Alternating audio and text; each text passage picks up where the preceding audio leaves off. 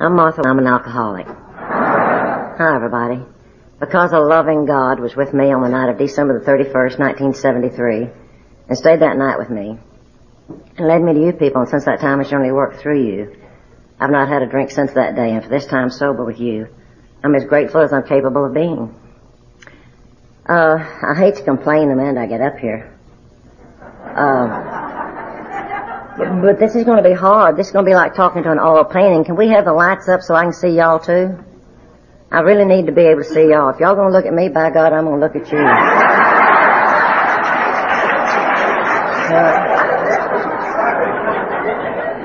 I really appreciate being invited here. I've only been to uh, Nashville one other time.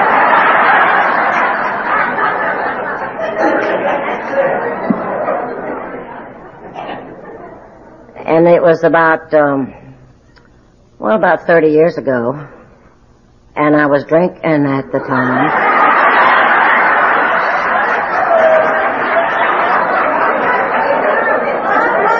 I'm sorry I ever mentioned it.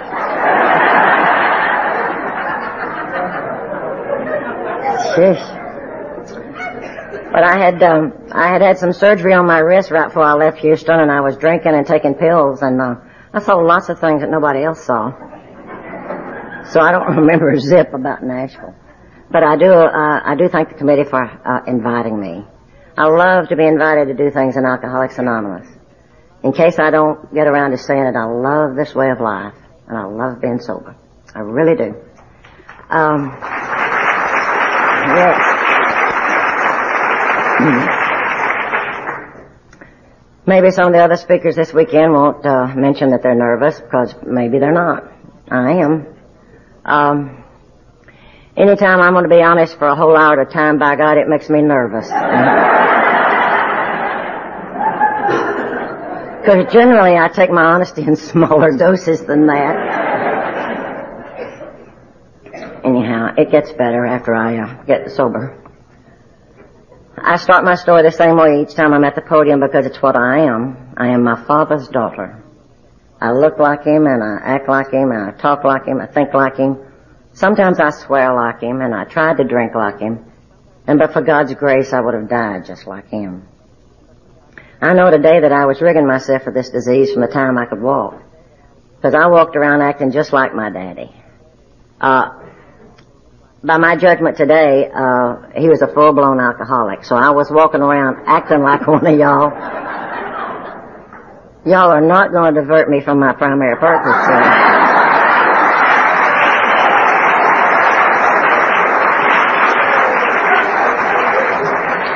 I'm going to carry this damn message no matter what.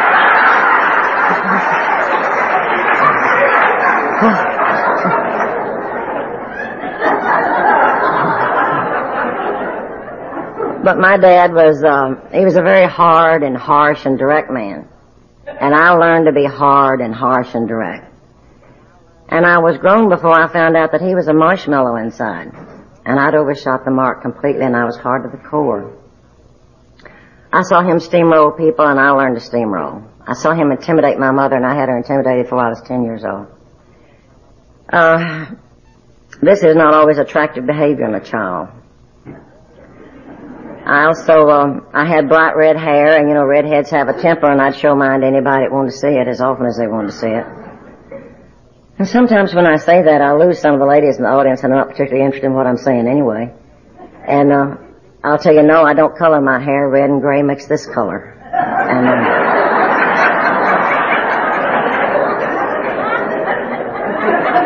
if you really thought about it, would I have picked beige if I was going to pick a color?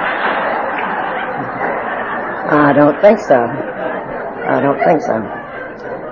Anyway, I was just um, a troublesome child, and uh, I learned a lot about self-will run right early on, early on. And that gives you some idea of the um, of the personality of the Martha that you had to deal with when I got here. I was raised in Greenville, Texas, which is northeast of Dallas, and um, what you did in Greenville for entertainment after you reached a certain age is you slipped off and you went to Dallas and drank.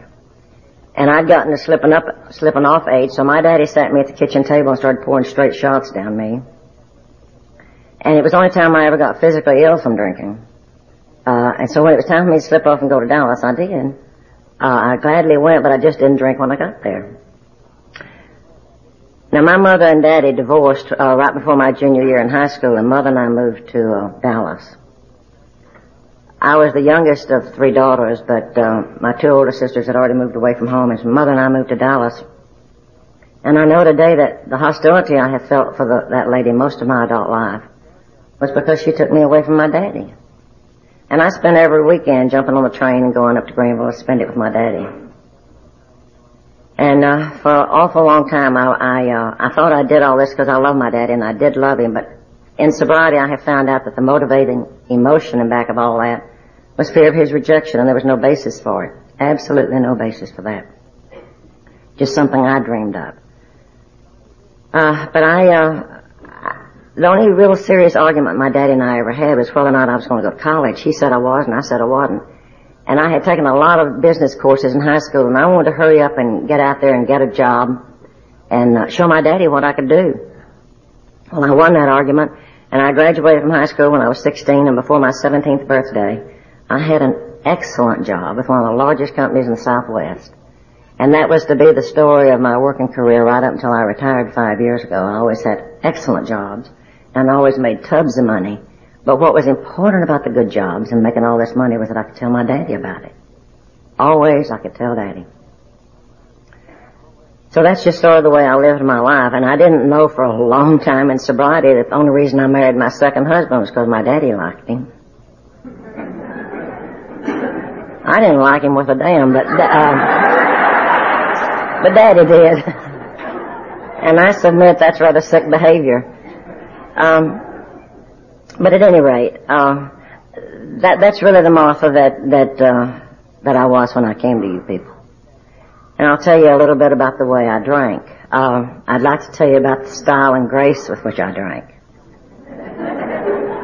Uh, but what I'll tell you is how I did. Um, I married in my uh, late teens, and uh, this crowd we ran with I thought was pretty sophisticated, and uh, they drank all these fancy drinks, and I tried to.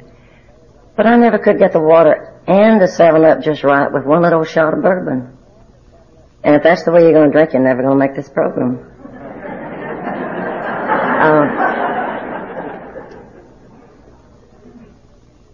in that marriage, we uh, finally moved to Houston, and uh, in my late 20s, uh, that marriage ended and we were in Houston by that time and I had found my magic elixir by then and I hit the floor running, I doubled up and I caught up and I became a daily drinker.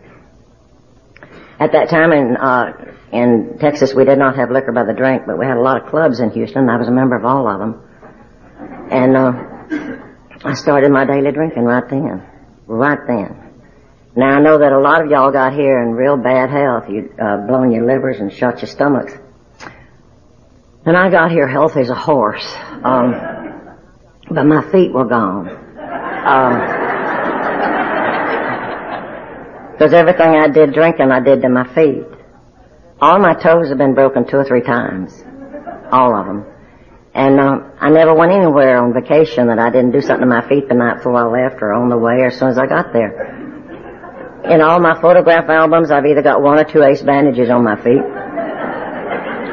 Or I'm on crutches, or I'm leaning on a cane, or I'm sitting in a wheelchair. And then I'm not doing any of those things, and you know that's when I sobered up. And for a long time, I could say that I had not broken anything since I'd been sober. But a couple, three years ago, I was sitting in my living room, and I just got up to walk across the room to my desk. And I might mention there was nothing between me and that desk. Um, but some way or another, I got tangled up in a chair on the way over there and uh, I popped a toe. and I sat down and I literally, just like the comic strips, I saw stars just going around my head. And then I started laughing because that's the first I knew it hurt that damn bad. I had no idea.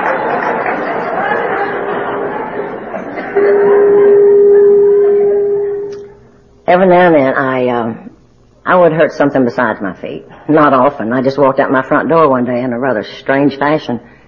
And I didn't even fall and broke every bone in my right foot at one time. But I took a Christmas party home with me one time, and uh, we were all dancing in my living room, and I'm the only one that got tangled up in my telephone cord. the only one. And I fell over backwards, and as I went down, my ear caught on a television set, and I ripped my earring all the way off. But it was a good party, so I just held that sucker up there. and I went to the emergency room after everybody left. And I never, it seems to me I never got in anybody's car they didn't have a wreck, and I was the only one ever hurt. Nobody else ever got hurt. And this dent in my head appears not a dimple in a funny place. Um, I, I got that when I got a whiplash in my living room. And there's not a whole lot of details I know about some of these things I'm telling you because I wasn't always present when they happened. But I do know that if you're falling hard enough and fast enough, when your head hits a coffee table, you can snap that neck right in your living room. and you don't have to mess up your car or nothing. all I learned about that is that coffee tables are dangerous, and I haven't had one in my house since.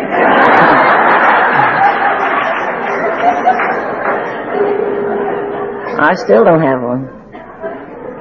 I, I just never associated um, alcohol with any of these accidents. I just thought if I didn't have bad luck, I wouldn't have any luck at all.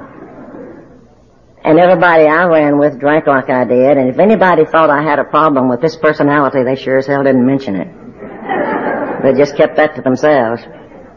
So I, uh, I never looked at, at the possibility that I had a problem with alcohol. I just sort of fell around a lot. And, uh, when I came to you, I told you that I had had a problem for about six months. And, uh, I have been busting feet over 30 years.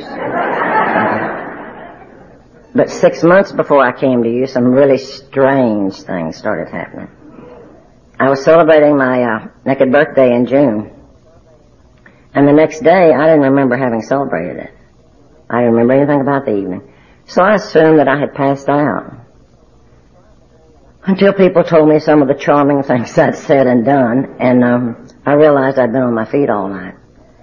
But I didn't think that was strange, because I didn't think about it at all. My denial system was in place from the get-go. I just went right on my merry way. But I, I, I really believe that uh, subconsciously it bothered me because uh, in about a week or ten days I checked myself into the diagnostic clinic there in Houston and they ran a whole series of tests. And I came out with a diagnosis that was emotional reaction depression. And I didn't know what any of that meant. I knew that the emotional part meant I was going to pay for it and the insurance company wasn't. And uh, that's all I knew about that. And I came out taking Elavil and Valium. And I took them with my scotch. Um, because this doctor had not told me not to drink with this medication. And for a fairly good reason. I hadn't told him I drank. I was at a state convention in Houston, in, uh, in San Antonio, I think it was, when I heard a, a lady from Massachusetts uh, say something I could identify with, and she said that when alcoholics are sick that they really ought to go to veterinarians because they're accustomed to guessing what's wrong with their patients. well, I made a lot of doctors guess what's wrong with me, but I never gave them the first clue that I drank a lot. But, but I know today that I'm not only sober by God's grace, I am alive by God's grace. Because that same combination has killed an awful lot of us. And the last six months I was out there doing my thing. I was doing it with Elavil and Valium and taking them with scotch. My father had remarried and I have a half brother. I just consider him my brother, not my half brother. And he was in the Navy and he was stationed in England. And my daddy said, if you're ever going over there, you ought to go while your brother's there. So you know if that's what daddy said, that's what I did. So I broke two toes the night before I left.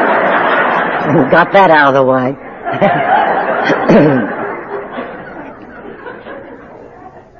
you know, when I went on these trips, I never had to worry about what shoes to pack. I was always in house slippers. And I've been all over the world in house slippers. But I'll tell you one thing about this. Stomachs and livers come back, but when feet are gone, they're gone. I've been sober almost 22 years and they've cut into my feet 23 times in that time. Trying to straighten up the mess I made of my feet. So, you know, any day I'm in shoes is a good day. But anyway, I went to uh, England to see my brother, and, and I spent 10 days with him, I didn't get in any trouble. I went touring all day while he'd be at work, and we drank on a daily basis, but I didn't get in any trouble over there. And it was time for me to go home, and he took me to the airport, and he went on to the office. And then I did what some of us have to do from time to time. I made some decisions. And instead of going home, I went to Amsterdam. And uh, it just seemed like the thing to do that day. And I spent two or three days in Amsterdam and I thought, well, what the heck. And I went on into Paris and um, my family thought I was with my brother in England and he thought I'd gone home. And I was just doing my thing over there. I got into Paris on Friday night and I booked a lot of tours. Listen, I hang in there, bad feet or not. I, I am a, I am a good tourist. And uh, the next morning I got up bright and early and I started on my, I went on a tour and that tour ended right at a sidewalk cafe. Now Elavil made me real thirsty. And they didn't have water fountains over there. And uh, so I had somebody at the hotel, I didn't speak French. I had somebody at the hotel write down ice water on a piece of paper for me. And when I got off of that tour bus, I went into the sidewalk cafe and I ordered a little glass of wine and a glass of ice water. And then I thought I'd just walk Paris in my house slippers. And I started up the Champs-Elysees and I had to stop at a lot of sidewalk cafes and get a little glass of wine, a little glass of water. And I didn't get too far till my feet gave out. And I went back to the hotel and I started writing some postcards and I mixed a drink. And the next time I saw me, it was uh, Sunday morning. And I didn't remember Saturday night in Paris. And I didn't think that was strange because I didn't think about it at all. I just went on the next tour. Nor was I to know what happened or what I did on Saturday night in Paris until I got my pictures developed. Hmm.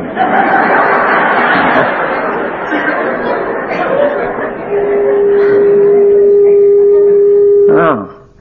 And apparently I had a fine time. Uh, Well, I'd only been uh, home about three weeks from that trip, and I finally did go home. Um, and I'd only been home about three weeks when my dad died, and uh, you know, it was a really hard time for me. But I'm the only one that knows that, or knew that, because uh, steamrollers don't cry. They don't tell anybody they're hurting. My mother and daddy had remarried by that time, and um, I stomped around up there in uh, Greenville, you know, running things and uh, taking charge and bullying everybody. And one night, um, I guess it was the night before the funeral. I don't ever like remembering this, or I like telling you all about it even less. The minister of that little Baptist church there in Greenville was in our home, and finally he said to me, "If you don't mind, I'd like for you to put your drink down. I'd like to pray with family." And all my arrogance, I said, you do what you gotta do and I'll do what I gotta do. And I kept right on drinking. And I really don't like remembering that. I'd only been back in Houston two or three weeks maybe, and I got ready to go to the grocery store one Saturday morning. And I went down to get in my car, and it was not in my carport. So I looked all around the apartment parking lot, and I, uh, I didn't see it. And one up in the day, I reported to the police stolen. It may have been. Um, or I might have left it somewhere. I could have loaned it to somebody. I could have given it away. Uh, but anyway, three weeks later, the insurance company. Oh, that reminds me something that Paul from Illinois says about things like that. He said he's seen the uh, the love of a of a mother and, and son reuniting, or a father and a daughter, or a husband and wife but he's never seen anything as touching as an alcoholic who's just found his car.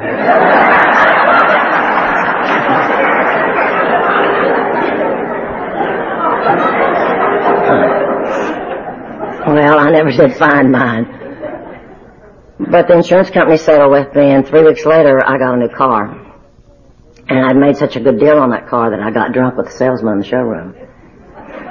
And they don't give a diddly if you just bought a new car or not. Uh, if you're drunk in showrooms, they will put you put you out. It never did occur to me if that salesman had something to celebrate, I hadn't made too good a deal. But anyway, um, the following Monday was New Year's Eve, and it was also the coldest day we'd had in Houston that year. And I decided that I would stay home. I generally did on New Year's Eve. I always said that I didn't drink with the amateurs, I just drank with the pros. I had no idea how much truth there was in that when I was saying it. But I worked all day. You know, I never missed a day's work from drinking, ever. Well, I never missed turning up. I didn't always work when I got there, but I never, I, I, I always got to work. So when I got off that day, I uh, I went home and I mixed a drink and I put on a, a long robe and some fuzzy house slippers, and I had a, a potato bacon and a steak marinating. And the next time I saw me, I was in a long black dress, split up to the knee on both sides, and I didn't have my glasses on. I'm blind without my glasses, and I couldn't breathe through my nose, and I couldn't bend my knees, and I was in jail. And I didn't know how any of these things happened. Least of all how I ended up in jail. It was the worst night of my entire life. I have never known such shame and degradation in my life as I knew that night. But I want to assure everybody in this room that I had done much more shameful and degrading things than going to jail. But I'd done them by choice. And this had not been my choice. Now I know that there'll be some of you sitting here in the audience thinking, is she going to tell us one night in jail did it? Well, let me remind you, this ain't your story.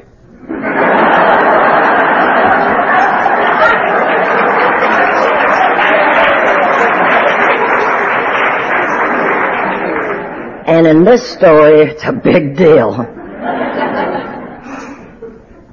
mm. There's a prayer that we have in my church, and the last line of that prayer is, wherever I am, God is. And I must have said that a gazillion times that night. That's the only way I maintained my sanity during that night. Was saying, wherever I am, God is. Wherever I am, God is. About midnight, they let me make a telephone call, and I tried to call a nephew that's a lawyer, and I couldn't reach him, so I called another nephew that I'd gotten out of jail several times. And I thought turnabout was fair play. And he came down and made bail for me, but the accident division had a hold on me, and they kept me to five the next morning. And then he took me home. And then I finally reached the nephew that was a lawyer, and I asked him if he could find out why I had been in jail. I think it's strange they don't tell you. I assumed I'd been in a car wreck because I had all these old familiar aches and pains, but I didn't know. And he said no, he couldn't find out that day, but he would the next day. And he would let me know. And I didn't drink that day. And I don't really want to sound like Pollyanna, but I've never had a bad day in sobriety. Oh, I've had a lot of them that didn't go the way I wanted them to. A whole lot of them, a whole lot more that I didn't like. But every time I think I'm having a bad day, I put it up beside that first day I didn't drink and they all look pretty good. They all look pretty good. Everything is relative. Well, the next day my nephew, the lawyer, called me to tell me that, um, just a few blocks from my house in my brand new car, I had rear-ended another brand new car. And I'd been in jail by 8 o'clock on New Year's Eve.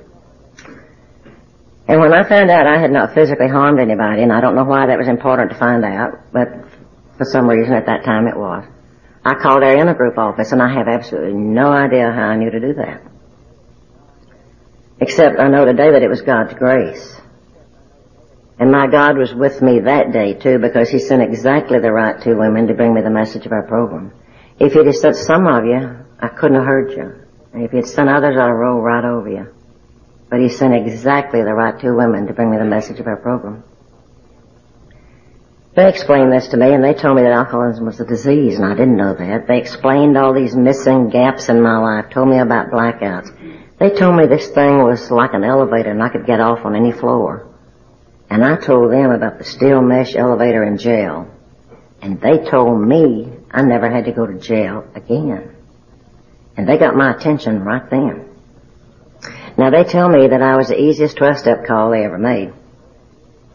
We decided between the three of us, since my knees didn't bend, that we couldn't get me downstairs, so they did, they would come back two days later and take me to a meeting on Friday night. And I called them every couple of hours for two days, reminding them not to forget me on Friday night. And by Friday afternoon, I'd step it up to about every 30 minutes. And I did every, you know, I misunderstood everything I heard when I got here, and I cannot tell you how grateful I am that I did. Because if I'd understood any of it, I'd have gotten drunk. But I thought, I thought our fellowship was a lot like a leper colony. That, uh, once you came in, you couldn't leave. and to stay, you couldn't drink. So no matter how badly I wanted to drink, I couldn't because I was an Alcoholics Anonymous. And when you're that sick and that stupid, when you get here, it just simplifies the hell out of your program. You just, you just can't drink. They told me that my best thinking had gotten me right to the point I was at that, that day. And they'd think for me. And I thought I had to let them. They told me that I was going to go to 90 meetings in 90 days, and I didn't know I could save your life. I, I'm not doing that. I turned up exactly where they told me to turn up. Now, I didn't do it quietly. I did it kicking and screaming, but all they, they had a good buzzword. All they had to say was jail and I'd shape right up. Just, they just worked jail in the conversation somewhere and I was on the road to wherever they told me to go. But those ladies left some literature there for me to read and I cannot begin to tell you how grateful I was when I read our 12 steps, just 12 positive things to do. Because um, don't to this alcoholic had always meant do it or die. I had set unattainable goals all of my life, and I'd attained every one of them. So I was very grateful that there weren't a bunch of don'ts in our steps. I will admit they looked a little easier in first reading than they've been. but I knew for a certainty when I read them that I had done the first step my night in jail, that I had truly for the first time ever looked at all the accidents in my life, all of the broken relationships, all the sickness in my life, and I could tie them all straight to alcohol. And I not only, I not only admitted that alcohol was a problem I accepted it. And you know, when you're home one minute, uh, in a long robe and the next minute you're in a long black dress in jail, you don't have any trouble dealing with unmanageability. You know it's there. So I knew I knew that I had taken the first step my night in jail. When I'm in uh, meetings and people talk about the second step and they talk about the silly things they did when they were drinking and the hats and horns stuff, it shakes me a little bit because that's not the insanity that I think about. I think about daring to drink when I was in Paris, where nobody knew where I was and I didn't speak the language, and I had all these days missing from my life and daring to drink again. And I knew what insanity was about. I knew that. I paid very little attention to that third step when I got to it because I got here knowing a loving God. And He'd saved my life in all these accidents I'd been in. So I thought, you know, I didn't have to do much work there. And I didn't. I just sort of uh, went over it. I had to, I had to get to the eleventh step and establish a, a conscious contact with my God before I could turn my will over Him on a daily basis. I couldn't seem to do it too well to something I wasn't in conscious contact with. Even though I'd always been an active church member and I went to church drunk or sober, uh, and was active in my church, there was no spirituality there. And I did not deal with God on a, on a daily basis. So I had to get to the 11th step to get back finally to the third step. But anytime I'm having a perfectly glorious day, I know whose will is working in my life. And when everything is turned, uh-huh, I know who's running it. It's always me. But I had to ask these ladies when I should do a fourth step because some things were coming up that were really bothering me that I had never talked to my God about. And um, they were making it kind of touch and go and hard for me to stay sober. And they told me that I would know when it was time. And that really aggravated me.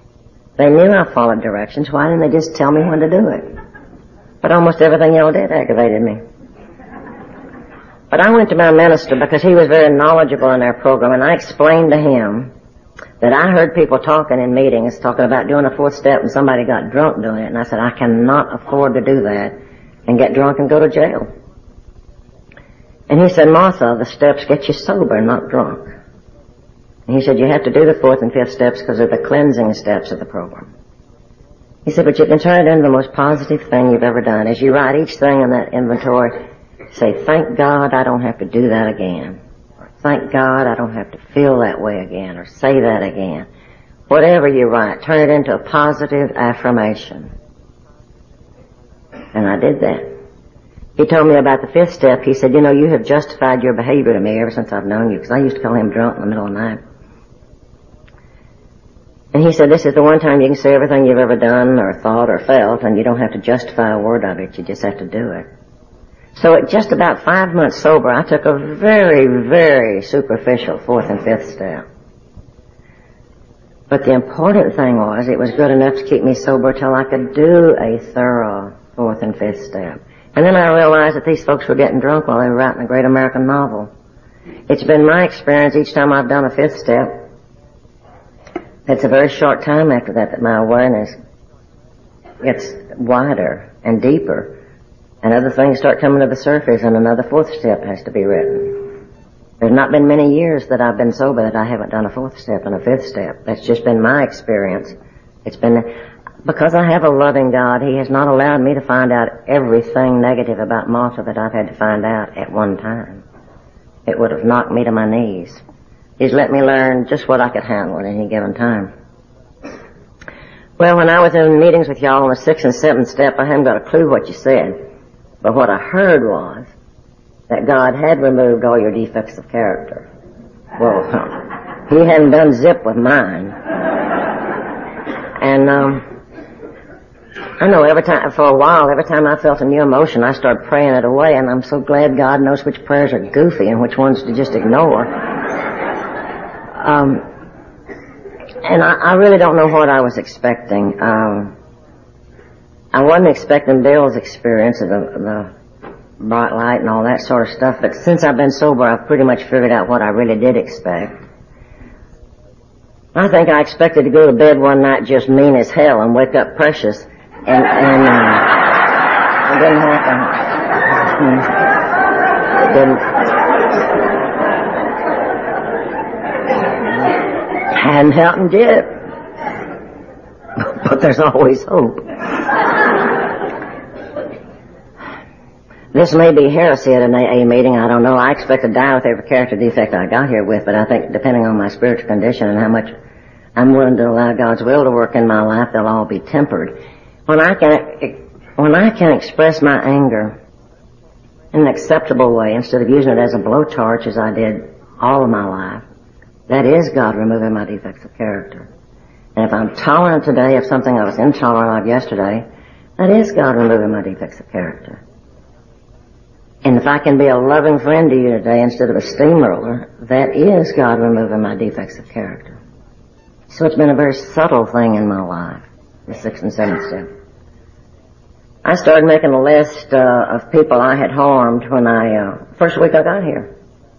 And the Lord, time I got that step, it looked like Houston Yellow Pages. and uh, these ladies told me that I wasn't that important that probably I'd aggravated the hell out of that many people, but I hadn't harmed that many.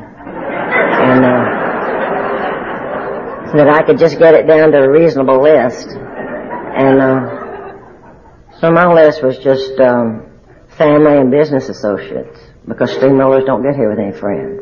But I had some serious business amends to make. Real serious ones. Because, um, I was into making money, and ethics never had been my long suit. And, uh, so I had some serious amends to make. I made amends to my mother. Uh, and I didn't feel any better for having done it. And everybody kept telling me, but the important thing is you did it. Well, that is not the important thing. These steps are supposed to get us back into healthy living, and if you're still hurting over something, you haven't done something right, in my opinion. Anyway, I decided to go home one Mother's Day. And I know too today that God got me willing just in time. And it was by God's grace that I chose to go home that Mother's Day. And I literally, uh, really cleared away the wreckage of the past with that lady over that Mother's Day weekend. Really cleared away the wreckage of the past. And I felt real good about it.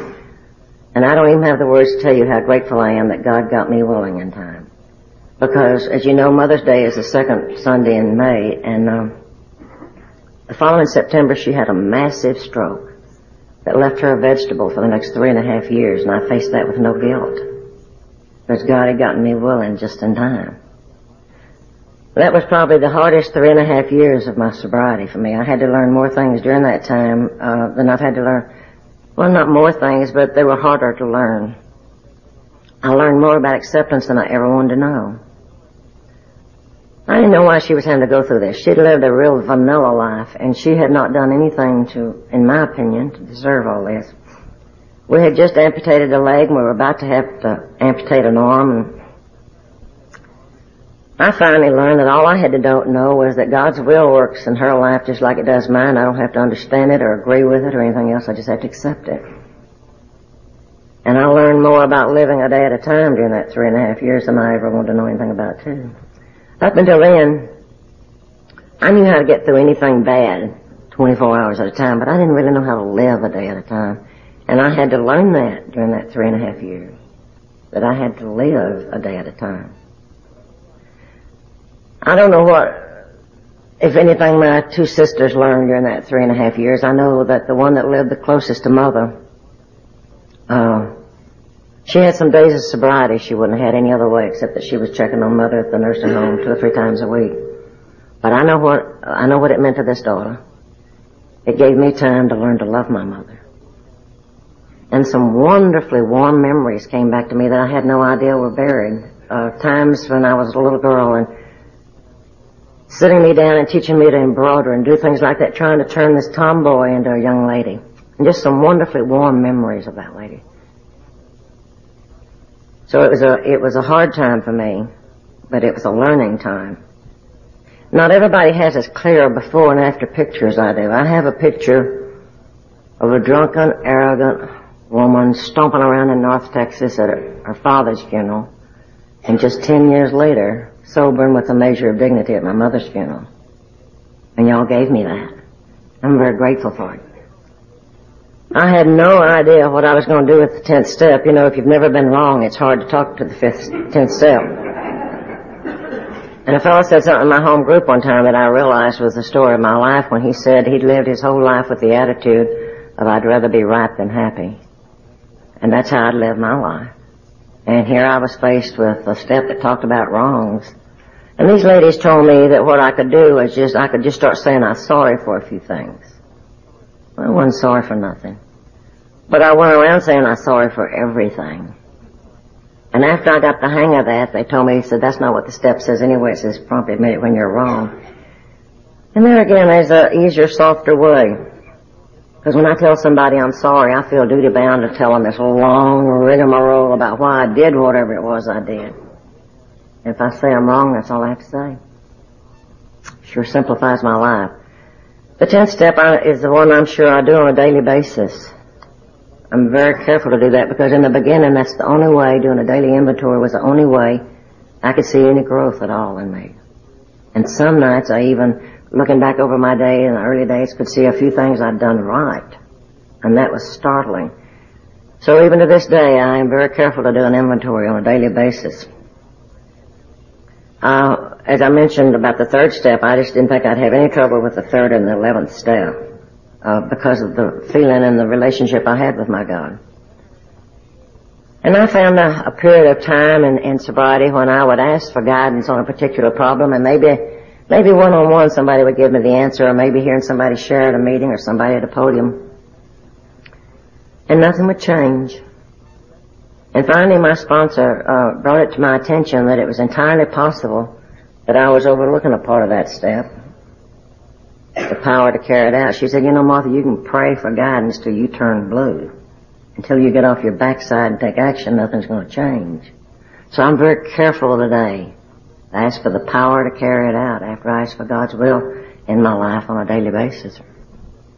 I was very anxious to get to the 12th step because I heard everybody say you had to give it away to keep it. And I sure wanted to keep it because I didn't want to get drunk and go to jail again. And I did what we have new people doing, you know, making coffee and setting up chairs and washing cups and all that kind of stuff. And none of that made me feel very spiritual, I can tell you that. And I went on some 12 step calls with some ladies that had uh, some sobriety. And I found out early on that that was not going to be the way I was going to be able to carry the message because the only message I have is my experience. And my experience when I got here was I wanted to quit drinking because I didn't want to go to jail again. And so when I'd carry that message that I wanted to quit drinking and they should quit drinking, they kept drinking, I wanted to just knock the hell out of them. and, uh, so early on I found out that wasn't going to be the way I was going to do it. But about this same time, my group got to acting bad. And, uh, I had a whole year's sobriety and, uh, I did not like the way things were going. So we've got enough groups in Houston that you don't have to fool with a group that's not acting right. And, uh, but there was a man that came to that group that had a lot of sobriety and he said, Martha, why don't you look at that that says courage to change the things you can. So my group was started by one man and, uh, he had somebody chair every month and somebody lead every week and somebody make the coffee and, and, uh, we never were sure what he did with the money, and I don't mean to imply he did anything wrong with it. We just didn't know what he did with it. And we didn't celebrate birthdays at that group. There was another group he owned, and we had to go to that group and celebrate birthdays. so a year sober, and I knew none of that was right. And I had a co-hellraiser, and we called a group conscience meeting. And I can't tell you how glad I am God came. Because uh, we didn't have a clue what a group conscience was supposed to do. Not the first clue did we have.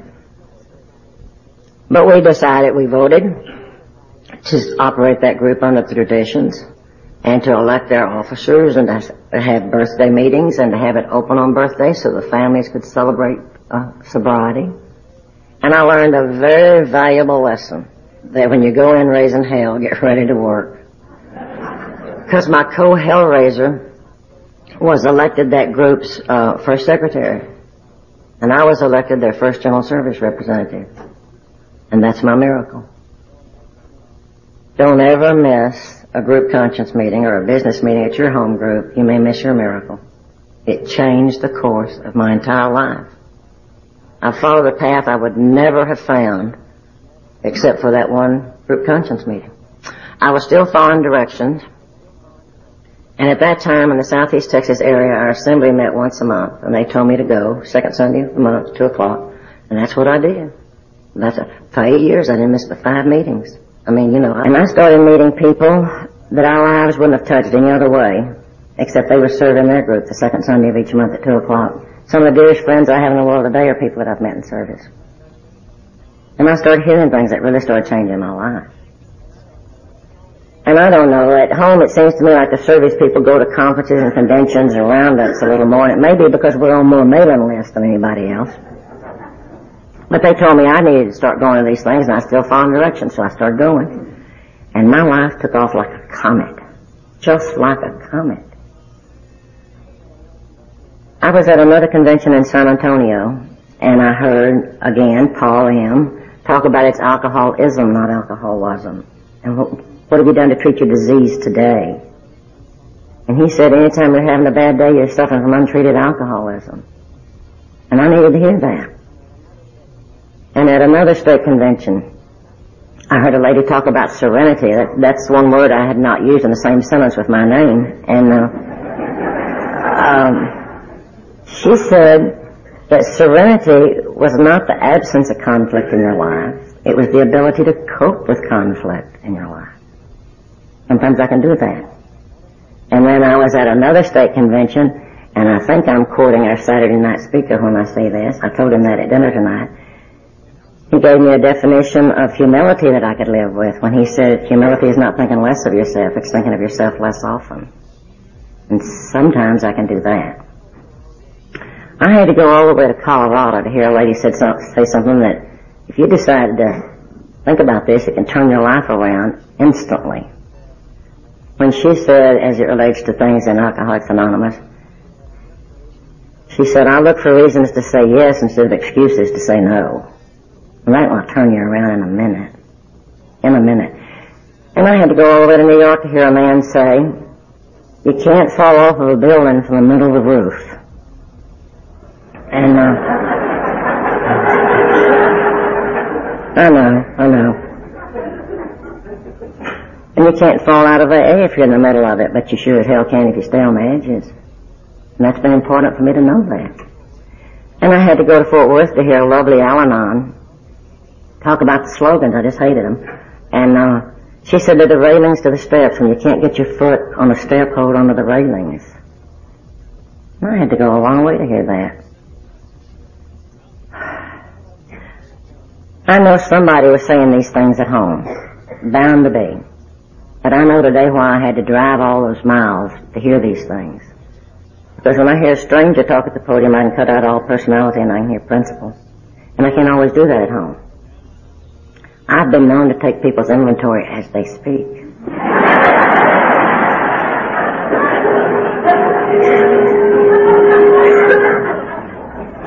So conventions have been really important to me because uh, I've learned some of the hardest lessons, and yet I've learned some of the easiest tools to make my life better by hearing a stranger at the podium. Well, because I was going to these uh, monthly meetings, there was a group of ladies that asked me on a regular basis if I would like to get fingerprinted and go into the women's state prison at Huntsville, and I said, hell no. I was real clear about that. But they just kept asking me and kept asking me. So finally it occurred to me that if I really am going to allow God's will to work in my life, that maybe that's what He wanted me to do. And so I got fingerprinted again and uh, went into the women's prison at Huntsville, which is about 70 miles from Houston. And the first day that I went up there, I was just scared spitless. Now, I wasn't afraid of the ladies in white. I I could just see them laughing me out of the hall when they heard about my one night in jail. And they're, they're doing hard time. And of course, that didn't happen. They welcomed me with open arms and with a great deal of love. And the first lady that I talked to at a cigarette break, she told me my story. There was just one difference in our stories. She had been in the blackout and uh, she was driving and rear-ended a car. And she didn't know where she was going either. And then came the difference in our stories. The man she hit died and the lady I hit lived. And she was doing 30 months. So my first time in the prison, I found out exactly who was doing my time for me. And she had a name and she had a face. I learned about gratitude at a level that nothing else would have taught me. I continued to go into Goree, which was the women's prison at that time, two Sundays a month for the next eight years.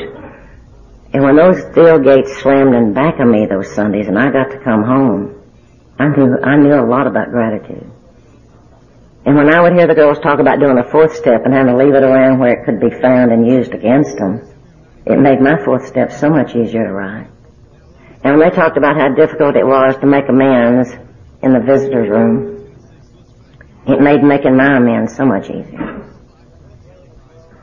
The first lady that paroled out to Houston that I worked with, she and I went to meetings together every day, and we'd have either lunch or dinner together. And she'd been very active in our program. She'd been up there that time three and a half years.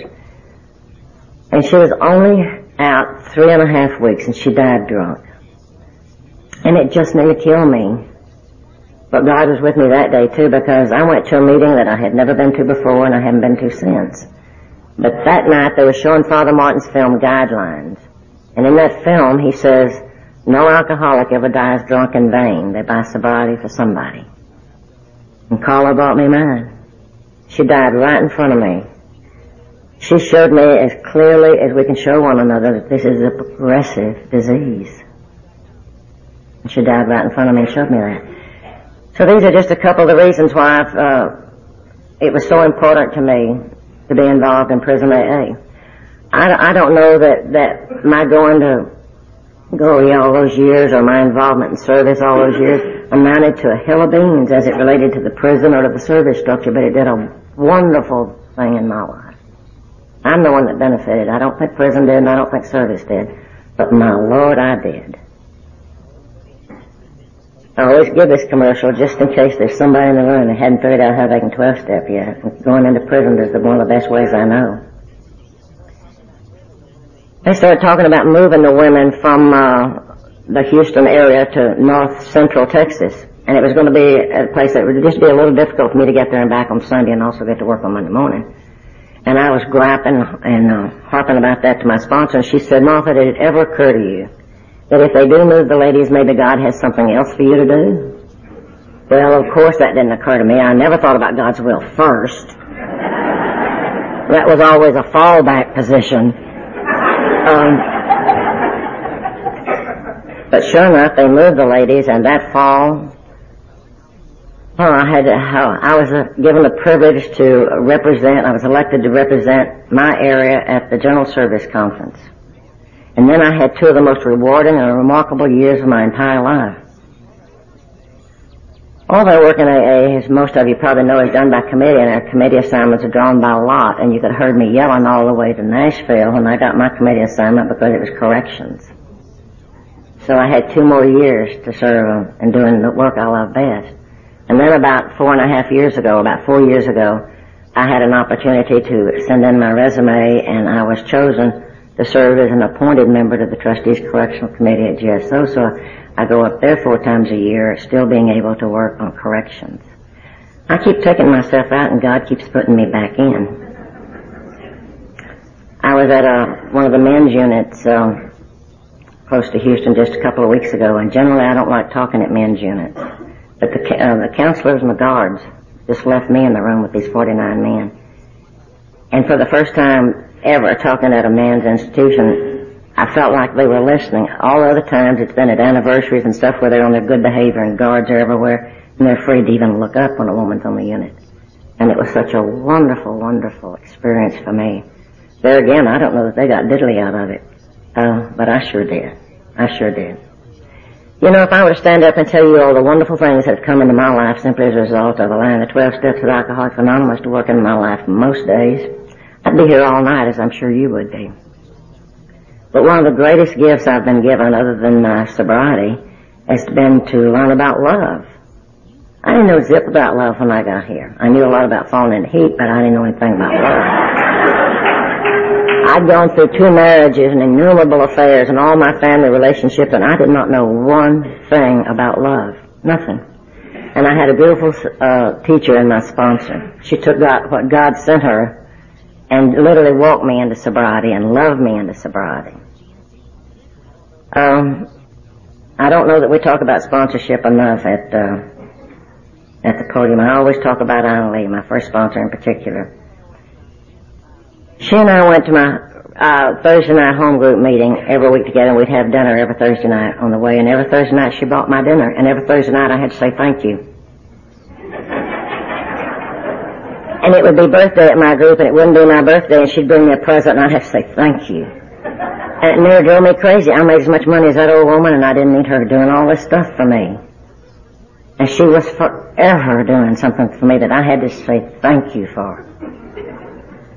And then I guess I learned what she was trying to teach me. That you can't give until you've learned to receive. And she knew this one was never going to be able to receive emotionally or spiritually until I learned to receive materially. And she took the time to teach me. Now when I got here, I wouldn't even hold hands with y'all when we prayed, much less hug. This hugging was just not my cup of tea. Till she got hold of me. And, uh, when I asked her to sponsor me, she wasn't in too good a health, and she told me that she didn't think she could. And famous last words, I said to her, "I'm not much trouble," and, uh, and called her every day of her life, every day, except when I couldn't. She was in intensive care for a long time once. That's the only time she got loose from me. But she was very, very special to me, and she taught me so many, so many things and she just took time with me. Loving, loving time with me. It was only about, um, well, less, less than a, maybe two months after, uh, my mother had her stroke that my sponsor died. And they were literally taking bets in Houston whether or not I was going to stay sober. Because this is the first woman that I had ever, that I had, first person even that I had ever trusted and that I'd ever loved, that I'd ever let get close enough to really love me. And she was gone. Um, I would not have let anybody but her catch hold of my face every time she saw me and kiss me right on the mouth. And every time I left her, right on the mouth. Hell, I could hug anybody after that. Uh, but that's what she did. Every time she saw me, she kissed me right on the mouth. Sponsor I've got today does the same thing. I don't know how I attract these women that are so hell bent on kissing on the mouth, but anyway.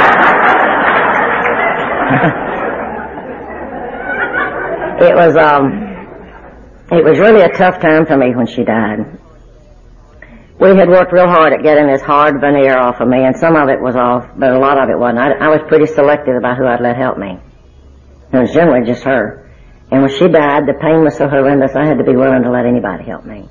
Just anybody that would. So even in her death, she was helping me. And she's touched every life in this, in her sobriety has, every life in this room tonight, because so many of the things I've said tonight are the things that she taught me. I got another sponsor, at least I thought I picked her out. Later I finally, it occurred to me that Anna Lee, my first sponsor, had introduced us and started putting us together the last couple of years uh, that she was alive because she had uh, terminal cancer the last two years she was alive. And my current sponsor, when she identifies herself, she says, I'm Doris and I'm a happy alcoholic. And she's taught me the joy of sobriety. Anna Lee took me through all the hard stuff, and then Doris got me in time just to teach me to live joyously a day at a time. And I'm very grateful for both of them. I understand today that uh, I have a lot of choices. I didn't understand it when I got here. I thought I had to stay. But I do understand today that it's my choice whether or not I'm your friend or I'm to steamroll. And whether or not I'm going to even care about you or just go right past you. And I understand that that it's my choice today whether or not I have a good day or a bad day, and it has absolutely nothing to do with what's going on outside of me. It's a choice I make inside whether or not I'm going to have a good day. I understand that today. I understand today that even though I'm an Alcoholics Anonymous, that if I want to, I can drink. And I don't have the words to tell you how grateful I am that I don't choose to drink today that I choose to be with all of you as we treasure the road of happy destiny. And thank you for having me here this weekend.